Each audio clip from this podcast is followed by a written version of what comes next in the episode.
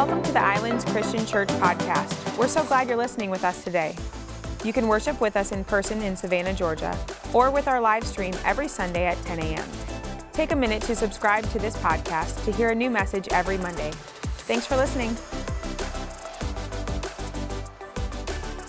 Hey, so our church has been in a series on the parables for a number of weeks now. We have a couple of weeks left. And today, uh, the parable we're going to be looking at is quite famous. You will probably recognize it when I start talking about it. And as I prepared this sermon for it, I was I always look back at my files to see if I preached a sermon on a text before. And I look back at it to see if there were things I'd used before I'd like to use again. And as I searched for a sermon on this text, I realized I have never in my entire 25 years of being in uh, occupational ministry, I've never preached a sermon on this text. And that was that was surprising for me because there are some texts that I've preached multiple sermons on. And this is one I've never preached a message on. And I think maybe as we get into it, you'll see why uh, some of the reason that I have not preached about this uh, parable. And I'll just tell you up front, one of the reasons is this parable is uh, undeniably about money. And the thing about preachers, some preachers talk about money all the time, and some preachers never talk about money. And I tend to fall into the second category. And, and if, if I'm honest with you, kind of like a vulnerable moment, I think that some of the reason uh, I don't talk about money is um, not all that noble. I think there are some noble reasons, but I think there are some non noble reasons or ignoble reasons. And one of those ignoble reasons is I'm afraid of you not liking me. I, know, I know, but I don't talk about money. That's why you love me, right? Wait till I start talking about money, and then you're gonna be like, "Well, we did love you." And so this is what I'm afraid. Of. So, so if I'm honest, like there's this part of me that's like, I really want you to like me, and like if I talk about money, you won't like me. So that's kind of an ignoble reason. Right? There's fear, and I'm just like I'm just being honest and vulnerable with you. You can judge me about that if you want to later. Like our pastors are afraid. Okay, whatever, judge me. It's fine. You're better than me. Got it. Um, but um, so that's kind of the not noble reason that I tend to stay away from this stuff. But there's a noble reason as well, and that's the makeup of our church. Our church tends to have people come to it a lot that are investigating Christianity, that are kind of looking into what the church is about and what uh, Christianity is about. And what do most non Christians and non church people believe about churches and about preachers? They're just after your money. Like their whole reason for denying Christ and denying the church is they're just about, they're just after your money. And so, one of the reasons that I've always avoided it is because the nature of our church. Uh, I got, you know, where we're positioned on the highway, the way we serve the community. People just tend to come here that are investigating Christianity and just learning about Christianity. And as a, as a teacher, one of the things you know as a teacher is that first things must be first. And so if I tell you that, hey, you need to be generous with your money, but you have yet to meet Jesus Christ, who is the ultimate person of generosity, then I'm actually going to confuse you because you haven't met Jesus yet. So first things have to be first. And so this is one of the reasons I would argue a noble reason why I tend to stay away from these things on a Sunday morning. Now you catch me on a coffee or, you know, in a Bible study or something, I'm going to talk about money. But on a Sunday morning, our church is made up of, of a lot of people who are investigating the church and investigating Christianity. Um, with today's parable, though, there is no way for me to avoid it. I, I, tried. Okay. Uh, so let me make this disclaimer as we get started. If you are one of these people, whether you're attending online, if you're here in the room, if you are one of these people that's kind of like, the church is just after my money and I knew it and that preacher and you know I mean you ought to be able to look at me and tell that I'm not after your money right if not I'll take you out look at my car you can look at my car afterwards all right my 2011 Honda Pilot with 240,000 miles on it and a cracked windshield that they want $500 to fix I'm like what in the world I might just buy another car you know what I mean so, um, but it, let me just make this disclaimer. Don't construe anything I say today or that we talk about today as a way to, to say to you that we want you to give or you, we want your money. I, we, the church here, we don't want your money. Um, the, I, I think it's obvious that if you attend church here and if you love this church, that if you don't give to it, it'll go away.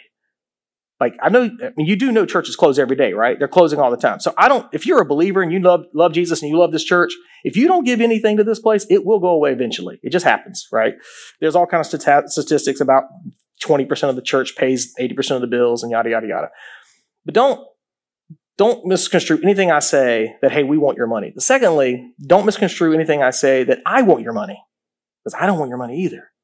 I, I don't like the strings that get attached with your money. Okay, so, um, everything I'm saying today, and the way, the reason we do church is we want you to meet Jesus. We believe that Jesus is the key to the life you deeply want. The life you actually want is found in the person of Jesus Christ. So let's just jump into the parable. We're going to be in Luke chapter 12, verses 13 through 21. Luke chapter 12, verses 13 through 21. If you have your Bibles or your phone, you can go there. Uh, just to set the scene up, uh, in, in Luke chapter 12, verse 1, there's an interesting passage that says that crowds were gathering, large crowds were gathering around Jesus, uh, thousands of people, literally says thousands of people, and that they were uh, basically uh, clamoring on top of each other and, you know, falling on top of each other. Like this is, Jesus has got a massive crowd around him. All right. And so that's the scene. Massive crowd of people. Verse 13, chapter 12. Someone in the crowd said to him, Teacher, tell my brother to divide the inheritance with me. It's our first clue. Jesus replied, Man, who appointed me a judge or an arbiter between you? Then he said to them, Watch out, be on your guard against all kinds of greed. Life does not consist in an abundance of possessions. And he told them this parable The ground of a certain rich man yielded an abundant harvest. He thought to himself, What shall I do? I have no place to store my crops. Then he said, huh, this is what I'll do. I will tear down my barns and build bigger ones, and there I will store my surplus grain. And I will say to myself, you have plenty of grain laid up for many years. Take life easy, eat, drink, and be merry. But God said to him, You fool, this very night your life will be demanded from you. Then who will get what you have prepared for yourself? This is how it will be with whoever stores up things for themselves, but is not rich toward God. This is the word of the Lord, unfortunately. right? It's this is hard teaching. So there's this massive crowd around Jesus because he's famous, he's well known. And uh, there's this guy who makes a request. Do you see that in verse 13? Do you see the man's request? What is his request in verse 13? Tell my brother to divide the inheritance with me. Have you guys ever been in a family that had an inheritance squabble? And everybody's like, no, I, yeah, I know all about it, right? I've, I've helped people with this, talked to people about this. When fight, when families get to fighting over inheritance, it's ugly. So we can assume that this guy is in major conflict with his brother, like his family member. He's in major conflict. And what's the conflict over? Everybody say money. Money. People always say money does funny things to people. You know what I like to say? Money does funny things to me. That's what I like to say. Because I it's not just people, it's me too. And so what's happening, there is some money involved. Now, the way inheritance worked then wasn't necessarily liquid money. There's land and all the emotion associated with land. And so this man, there, there, he wants Jesus to come and, and, and handle this situation for him. Tell my brother to, to give me half the inheritance. There's a lot of Jewish background there about how the, uh, the oldest son would have gotten uh, a double share and any other sibling would have gotten one share. And so what this, what this brother is wanting to have happen is for Jesus to trump tradition and to overcome tradition and to like him to get a bigger share. He wants more money out of the inheritance. He wants more than what he should be getting. All right. And so my question that I have about this story is why would this man ask Jesus this? Like when, so just like give me, give you a clue about how I study the Bible. Cause you know, like preachers aren't magical. We don't like read the Bible and go, Oh, there's a sermon, right? When we read the Bible, we have to like study. We have to look at commentaries. I listen to other people preach on this passage. I just like, and I sit and think for a long time, like, what is, like, why is this guy why is he asking Jesus this question? That's a strange thing to me. I mean, there were no civil courts, no law, no, no judges to go to in that day. What you would normally do in this situation is you would go to a rabbi who's, who basically sits at the city gate, or you would go to the Sanhedrin. You would go to a, a Jewish governing body and you would be like, hey, this is a conflict I'm having. Would the elders help solve this? And so, uh, why would he ask Jesus? Like Jesus has no authority in this situation, none whatsoever. Jesus is not a certified, you know, rabbi. He didn't go to rabbinical school. He's not a member of the Sanhedrin. There's no reason why he would ask Jesus to solve this for him. And I thought a long time about that question, and I think, I think, I don't know this, because this actually happened. I think the reason the man asked Jesus about this question is because he had heard, he'd been following Jesus for a few days, and in, if you read the Gospel of Luke, Jesus talks about money in the Gospel of Luke constantly. He talks about money more than anything else in all the Gospels except for the kingdom of God. But in the Gospel of Luke, it is over the top, constantly talking about money. Parables have allusions to money. He's talking about the warnings of, of trusting money, just like over and over and over again. So I'm thinking this brother, this guy has been following Jesus around for the past, you know, a few days and weeks. And he's been hearing all these sermons and he's going, Jesus, you're preaching some really good sermons about money. And I'm loving what you're saying about money. But you know what? My brother needs to hear these sermons. Y'all don't ever do that to you. you. Do you ever do that? Do you ever sit in a sermon that I'm preaching and you think about somebody who should be hearing it right now? Do you ever do that? Stop doing that. Because I'm going to tell you why. When you're doing that, you're missing an opportunity for the Holy Spirit to speak to what's going on in your heart. Because we, we, we all love looking out the window at other people's problems they need to fix, but we all need to get better at looking in the mirror at what's going on in our lives. And what's happening to this brother is he's thinking, hey, my brother needs to hear what you got to say about money and about generosity. He needs to hear all that you've been saying about how we can't trust money and, and, and, and how we got to like give money away. And I, I think that you, Jesus, if you came to my brother's house and you gave him one of your great sermons on money, if you told him what I've been hearing you say, surely he would do what you tell him to do, and then I will get what I want. Will, will you preach a sermon that will get my brother to do what I want? Will you help me with this, Jesus? Now, notice that the man in our story is not really interested in Jesus. Do you see that? He's interested in what Jesus can do for him. And that's not familiar to us at all, is it? He's not interested in being his follower or surrendering his life to him, but he does want something from Jesus. Something now, very important, something he believes with all of his heart he believes he needs. You see, this brother is not just like, I really want to get the inheritance I've got my eyes on a new Ford truck I want to buy. It's deeper than that. It's deeper than that. It's like, I need this inheritance so that I can survive into my old age. Do you see that difference? A lot of times for us, inheritance is like, it'll make our life easier, but it won't make us where we can survive. What this man is experiencing in this story is he sees the inheritance as the lifeline for him. That this is how he will survive. This is something that I need you to do for me, Jesus. I need you to do this for me. And Jesus rejects him.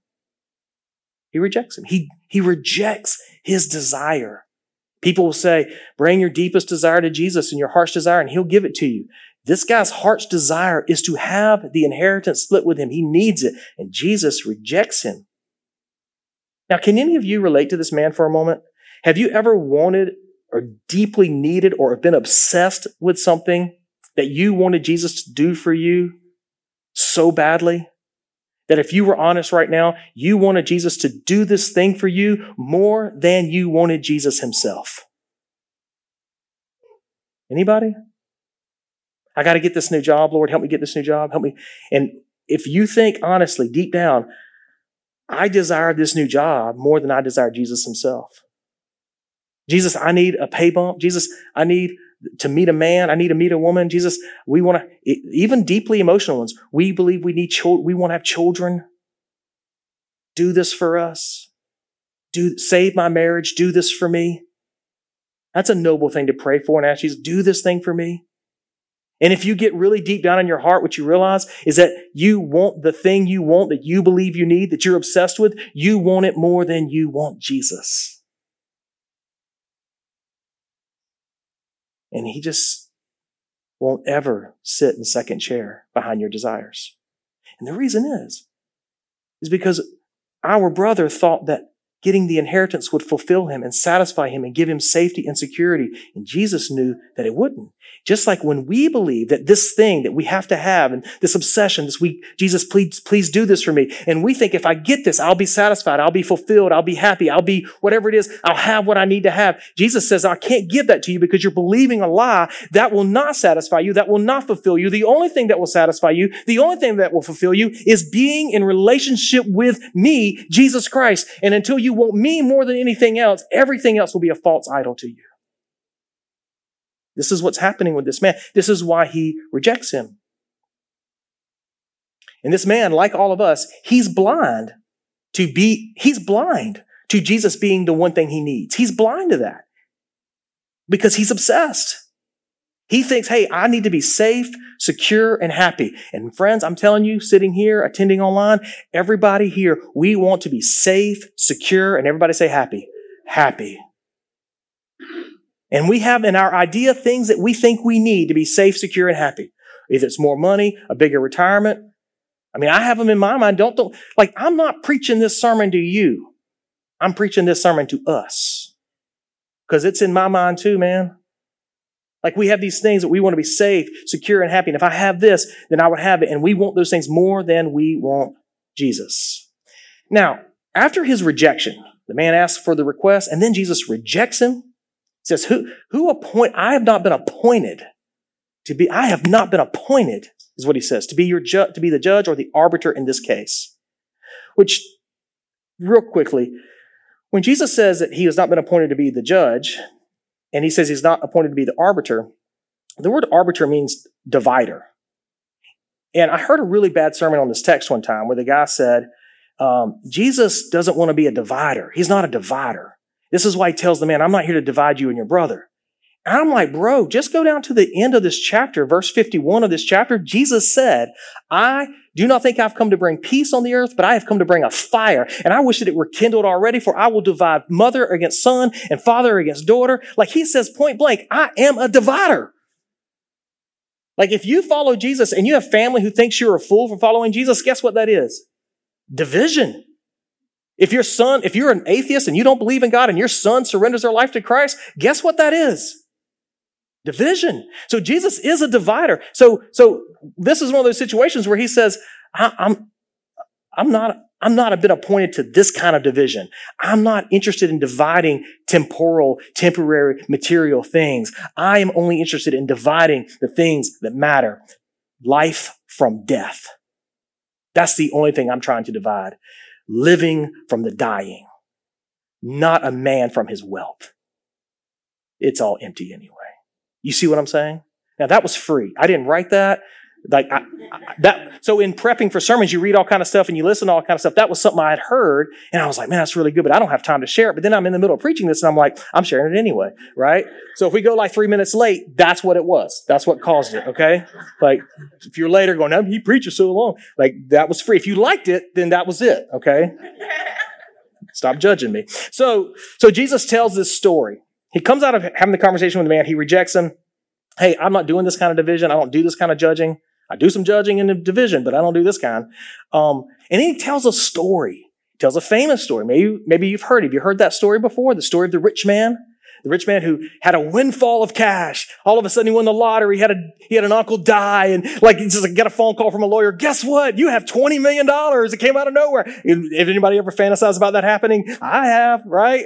Usually once a week, right? And so, and so, and so he's had a windfall, like his crops have hit bigger than he ever thought, and it's huge. And I got to, you got to see the details of the story. The man is already wealthy. Do you remember the story a few years ago where a guy who won the lottery back in the early 2000s, and uh, he said, "Yeah, I've been shopping for a helicopter anyway. This is going to help." I'm like, so this guy was wealthy because, you know, poor people don't buy helicopters. Y'all know that, right? Okay. This guy was wealthy and he won the lottery already wealthy, right? So like he's going to be able to upgrade his helicopter. So this, this is the kind of story. This guy's already wealthy. He's already well to do. He already has barns. He already has farmland.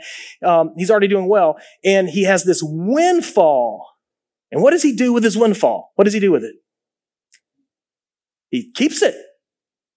He, we might say in our economy that he gets this windfall and he diversifies. He buys more shares. He grows his portfolio so that the future might be more, everybody say secure, secure, so that I might be safer moving forward. So what is he trying to do? This is an important, he's trying to take well, uh, the, the windfall that's happened to him. Now, as Christians, we would say the blessing that has happened to him, but he wouldn't say that. He's trying to take the windfall, the, the, the, the wealth that's come to him, and he's trying to maximize it for his greatest security and safety. He's trying to get his wealth to do something it is not designed to do. That's a principle. Memorize it, learn it, love it. Wealth is not designed to give us safety and security. And when you look for it to do that, you will always be disappointed. Okay? But he's trying to do that. He's taking his wealth and he's trying to turn it into uh, maximize it for his own safety and security. Well, he's got a great retirement plan. Can we all agree? I mean, he's got barns upon barns. He tore down good, perfect, tore down perfectly good barns to build bigger ones. Like I always think like it's a great story because Jesus could have said he built bigger barns beside his smaller barns, but no, he spent money tearing down barns and he built bigger barns. Well, he's got this great retirement plan. Things are looking good. I'm going to be able to live now well into my old age. I have everything I need. I'm not going to have to worry about anything. And what happens to him on the night that he makes the final deal? He closes the final deal. They put the last bag of corn in the barn. They sold, they, they finalize the last deal on the last stock, the last share. He, he, get, he gets the last deal done to maximize his future. That night he goes to bed all full of fat and happy. Probably has a big pour of bourbon and a big cigar, and he's laying there and he thinks, self, you have done it. You have nothing to worry about moving forward. On that night, what happens to this man? Dead. He's dead. He breathes his last. What he, he had prepared for his future, what he thought was his future. He prepared for what he thought was his future. But he didn't know that his future was over. And there it was. Once everything was secure for his future, his future ended. Now, another question I asked about this text, and when you're reading the Bible, you should ask questions about the Bible. You shouldn't just read it, right? You should ask questions, especially the Gospels. So the question I asked about this text was, man, Jesus, why would you tell this story in response to the man who wanted his inheritance? I mean, this is just the guy who's going, I'm being treated unfairly. Can we all say that when someone's getting treated unfairly, that someone's just stick up for them? This is how this guy sees himself. Now, is he really being treated unfairly? We don't know. We just know he sees himself that way. He's just like, man, I'm being treated unfairly. Jesus, I want half the inheritance. Will you tell my brother, preach one of those good sermons about money to him so he'll give me half my inheritance? And, and Jesus goes, oh, okay, no, no, I'm not going to do that, but I got a story for you. Well, Jesus, why are you, why are you telling this story to this man in response to his situation? But he gives us the answer. Verse 15. Then he said to them, Watch out, be on your guard against all kinds of greed. Life does not consist in abundance of possessions. So Jesus made a judgment call on this man's character. And what was the judgment call he made about the man? That he's greedy. Now, we're going to do a little test. Everyone who believes they're greedy, raise their hand. All right. That's pretty good. That's great, actually. I fully anticipated nobody to raise their hand. The rest of you didn't. You're liars. It's all good. We're going to stop this sermon and go to a new one. So in the Ten Commandments, no, so the, the thing is, like, Jesus, Jesus is seeing what's driving this man. What's driving this man is a desire uh, to get more to secure his future and his safety. The, the man, the brother who asked for Jesus' help. And he's saying to him, hey, you need to be careful. You need to be careful because here's the thing. This, mo- this motivation that's going on inside of you to get more, to be safe, to be secure, it never gets satiated. It never gets satisfied. It's always going to want more. If you believe wealth will bring security and safety, then guess how much you need to have in the bank to feel safe and secure? Anybody know the number? No, the answer is this, more than you currently have. And that will always be the answer. And so what Jesus is saying is like, listen, don't let this thing get, don't let greed get its hooks in you because it's dangerous because it will lead you to become a person who's always believing they need more to be safe and to be secure. Your life is bigger than what you possess, he says to the man. Our lives are bigger than what we possess. We are more than what sits in our garage, what's on our kitchen counter, what, you know, the, we're more than the things we own. Our obsessed brother believed that his inheritance was his key to his future. But Jesus is literally saying, no, your inheritance is not the key to your future. And the wealthy man in our parable thought the key to his future was his wealth, but it wasn't. So, Stephen, if I cannot get security and safety from my investment accounts, my retirement accounts, how do I get safety and security? Where is it? Well, Jesus tells us how to find safety and security. In the very last sentence after he tells the story, verse 21, he says this In referring to the man who died because of his greed and avarice, Jesus said this This is how it will be with whoever stores up things for themselves, but is not rich toward God. So, how do you find safety and security in this life? you be rich toward God. Simple. Be rich toward God. Okay, great. What does that mean? this is what I do when I'm reading the Bible. I'm like, what does it mean to be rich toward God? Does that mean we give all our money away? It's like, I'm going to be rich to you, God. I'm going to give everything I have away. I'm just going to make myself poor. I'm going to give everything I have away. Is that what it means? Uh, I, uh, do we have to be poor in order to be saved? I remember that was a question my sister-in-law asked me one time. She goes, Stephen, do we just have to be poor in order to be saved and be a Christian? I said, no, you don't have to be poor, but it certainly helps. I mean, you want to meet some people with big faith? Find some people with empty, empty pantries and empty refrigerators. You go back and talk to my grandmother in uh, 1942, 43, when my father would tell me they'd have nothing in their house to eat the next day, and he would see her at the dining room table with her head bowed, with her Bible open, praying and asking the Lord to bring them food. And the next morning, a man would show up with two chickens and a pot of something for their family to eat on that day. And she'd be doing it the next night. I found years, years after, uh, a few years after my, year, my dad died, I was digging through some of his stuff, and I found my grandmother's income tax return for a year and her giving statement at a little Baptist church in Savannah for the same year. So I could see how much she earned and I could see how much she gave. This widow woman who had been widowed since the 40s, in her 70s, taking in seamstress work, alteration work, gave 20% of her income to the Lord. I'm like, I am not living your legacy, Grandma. And I'm sorry. What, like, I'm not saying you have to be poor to have faith and to be saved. I'm just saying it does help. Because when you don't have anything to trust in or depend on, like money, you tend to look to the Lord. And so,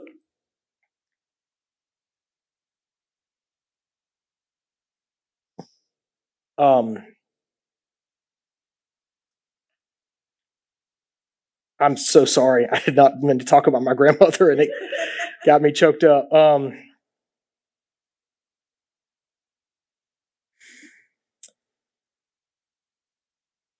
there's all there's all type of research out there that says the wealthiest people in our culture in our society are the least generous.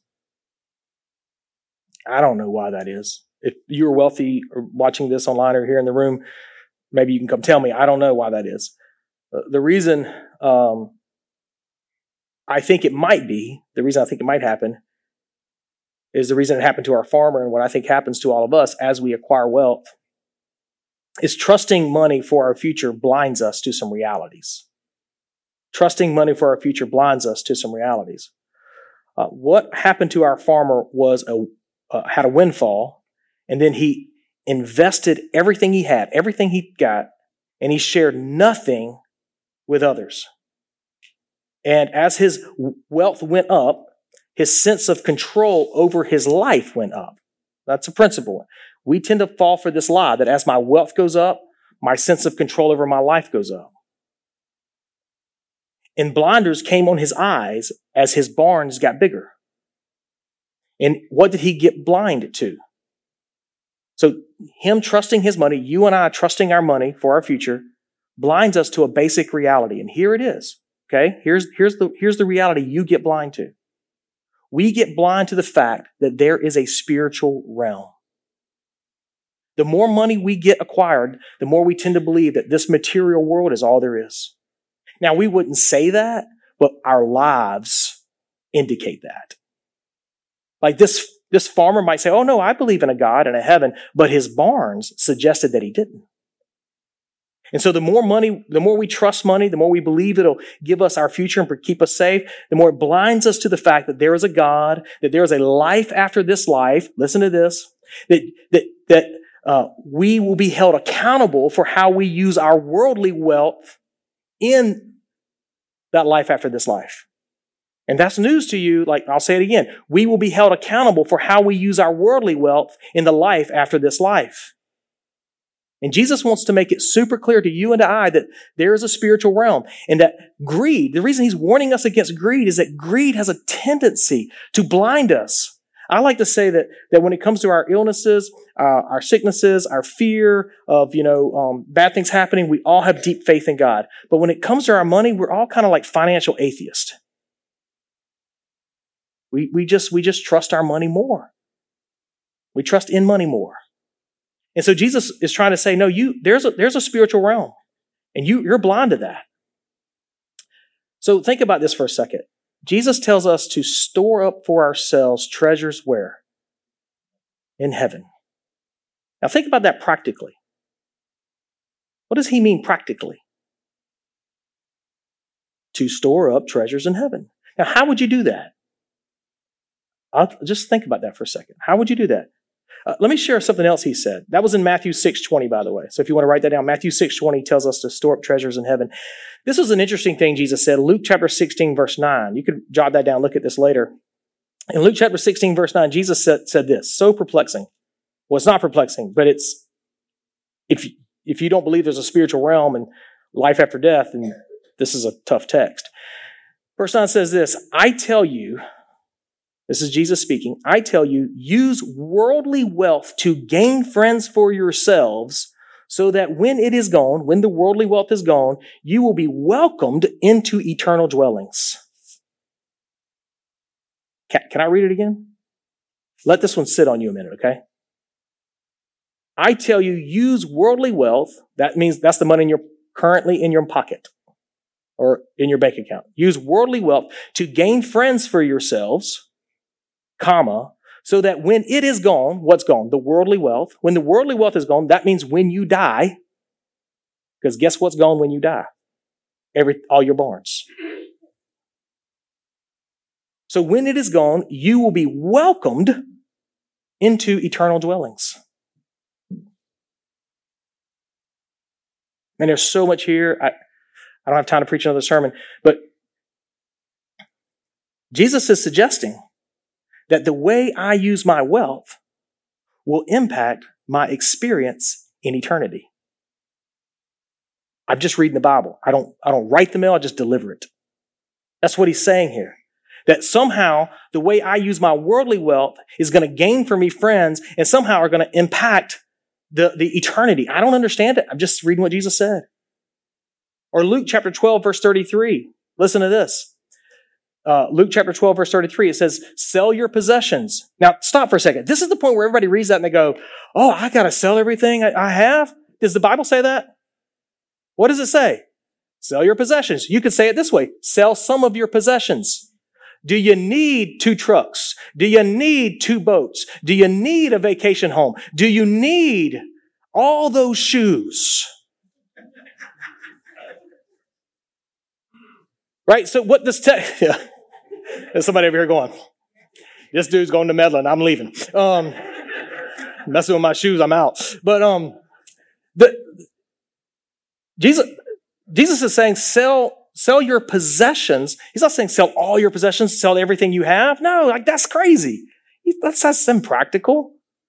But look around and say, you know, do we need all this? Let's sell some of this and let's give it to some people who have less. Let's buy some grocery cards for some people. Y'all seen the price of groceries? Yeah? Let's do something. Sell your possessions and give to the poor. Now listen to this next part. Going, thinking about that Luke passage. Provide purses for yourselves that will not wear out. A treasure in heaven that will never fail. Pause, pause, pause. Look at me. Why would you need a purse in heaven? I don't know. But Jesus said you better provide for yourself. I've never been. And if I'm going, I'm not coming back. Jesus says, provide. So he says, sell some of your possessions, give it to the poor. Why, why would I do that, Jesus? So you can provide purses for yourself. What do you put in a purse? Money. Jesus talks a lot about money, doesn't he, Matt? It's crazy. And he's talking about some kind of eternal wealth. I don't even understand it. But provide purses for yourselves that will not wear out. A treasure in heaven there's something I got to send ahead. I got to get ready. There's an economy. I better get ready for it. And how do I get ready? What are, what are, how, how do I invest? How do I get ready for this treasure? How do I get ready for heaven, having a purse there? I sell some possessions and I give to the poor. In other words, I invest in people because in Jesus' economy, people matter more than anything. And so this is what Jesus is saying that there's a spiritual reality, there's a spiritual realm. There's a world beyond this world, and we are accountable for how we steward our worldly wealth for God's kingdom. So, how are we rich toward God? Thinking about these passages. How are you rich toward God? Simply, you don't keep everything you have for yourself. I didn't say you get rid of everything you have. Just said you don't keep everything you have for yourself. You don't see the key to life getting more and more and more. We don't keep everything we have for ourselves.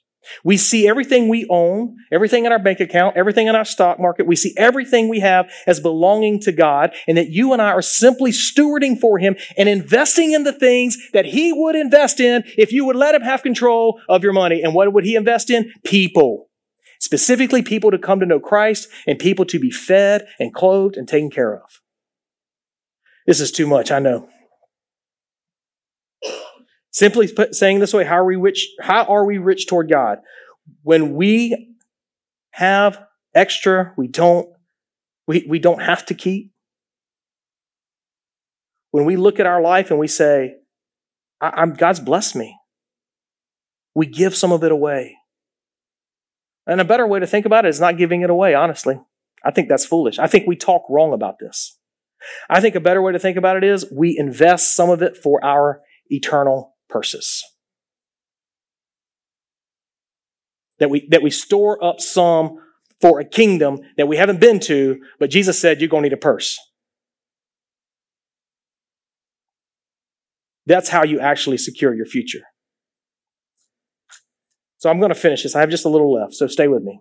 If all there is in this world is the physical realm. If the materialists are right, if the atheists are right, if all there is is the material world, that's no spiritual realm, look at me. You would be a fool to give a dime of your money away for anybody ever. Why should you care if people starve and don't have clothes? That's their, that's on them. If there is no, there's nothing else but the material world, you need to save everything you can for you. Because you don't ever know when something bad's going to happen. If, there, if all there is, you understand what I'm saying? If all there is is the material world, then you would be a fool to give any of your money away. But if there is a spiritual realm, you would be, and I would be a fool to not invest something into heaven. I would be a fool to not realize that, hey, there's a day coming where I better have sent something ahead. I would be a fool if I really believed that to not invest something in heaven.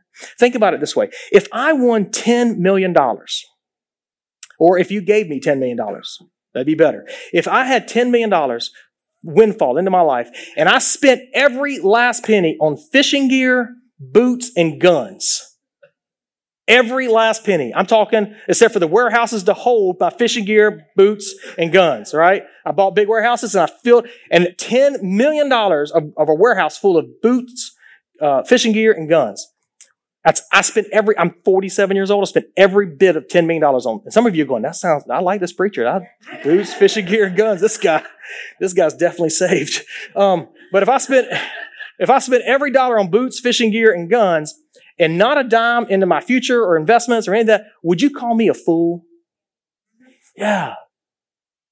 But yet, when we invest nothing into heaven, living like that's not even real, we are just as foolish.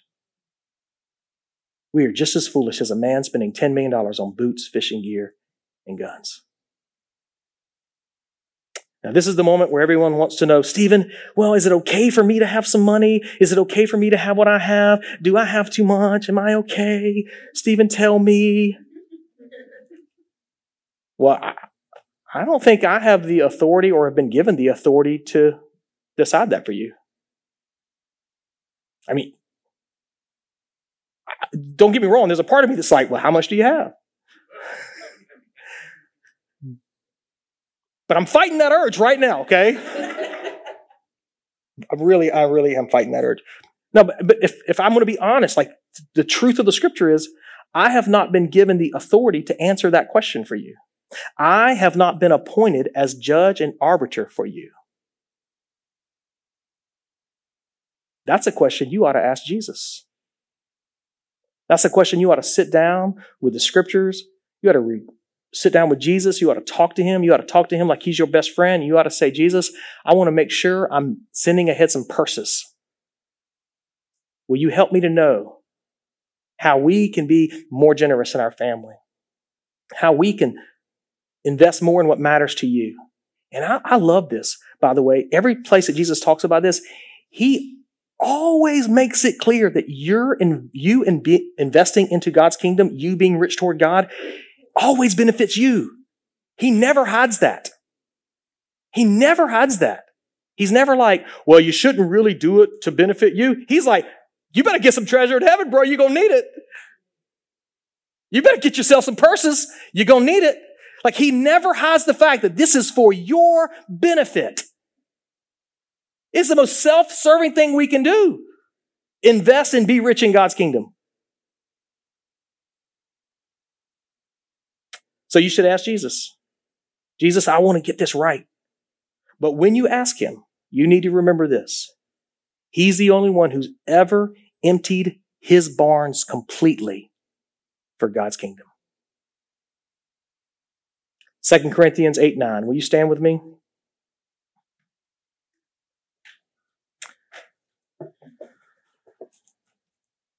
In a moment, we're going to read this together out loud, and then I'm going to pray. We're going to read it a couple times out loud together, and then I'm going to pray. And then, if you want to talk to somebody today, you want to pray with somebody, Stacia will be up here. Uh, Chris Moreland will be right here. They'd love to meet with you and pray with you. Could be you want to pray about anything. They would love to talk with you. 2 Corinthians 8 9. Let's read this together out loud. Ready? For you know the grace of our Lord Jesus Christ, that though he was rich, yet for your sake he became poor, so that you, through his poverty, might become rich. Do it again. Let's, y'all want to do it again? We don't need to get to lunch yet. Let's read it again. One, two, three. For you know the grace of our Lord Jesus Christ, that though he was rich, yet for your sake he became poor so that you, through his poverty, might become rich. One more time. For you know the grace of our Lord Jesus Christ, that though he was rich, yet for your sake he became poor, so that you, through his poverty, might become rich. So ask the judge and the arbiter if you are being rich toward God. Father, thank you that Jesus is rich toward us that he did not consider equality with you as something to be gripped and held onto, as Paul tells us in Philippians, but that he emptied himself and took on the form of a man and actually a slave.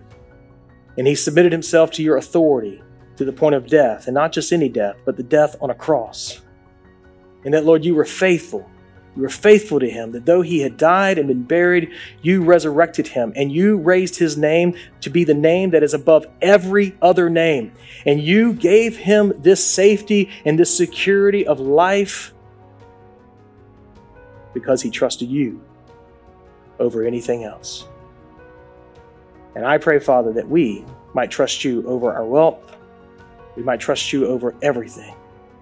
Give us the courage to ask your son Jesus, our brother, whether we are being rich toward you. And thank you that he emptied his barns for us. In Christ's name, amen. Thank you, friends. Have a blessed week and a wonderful day. We love you.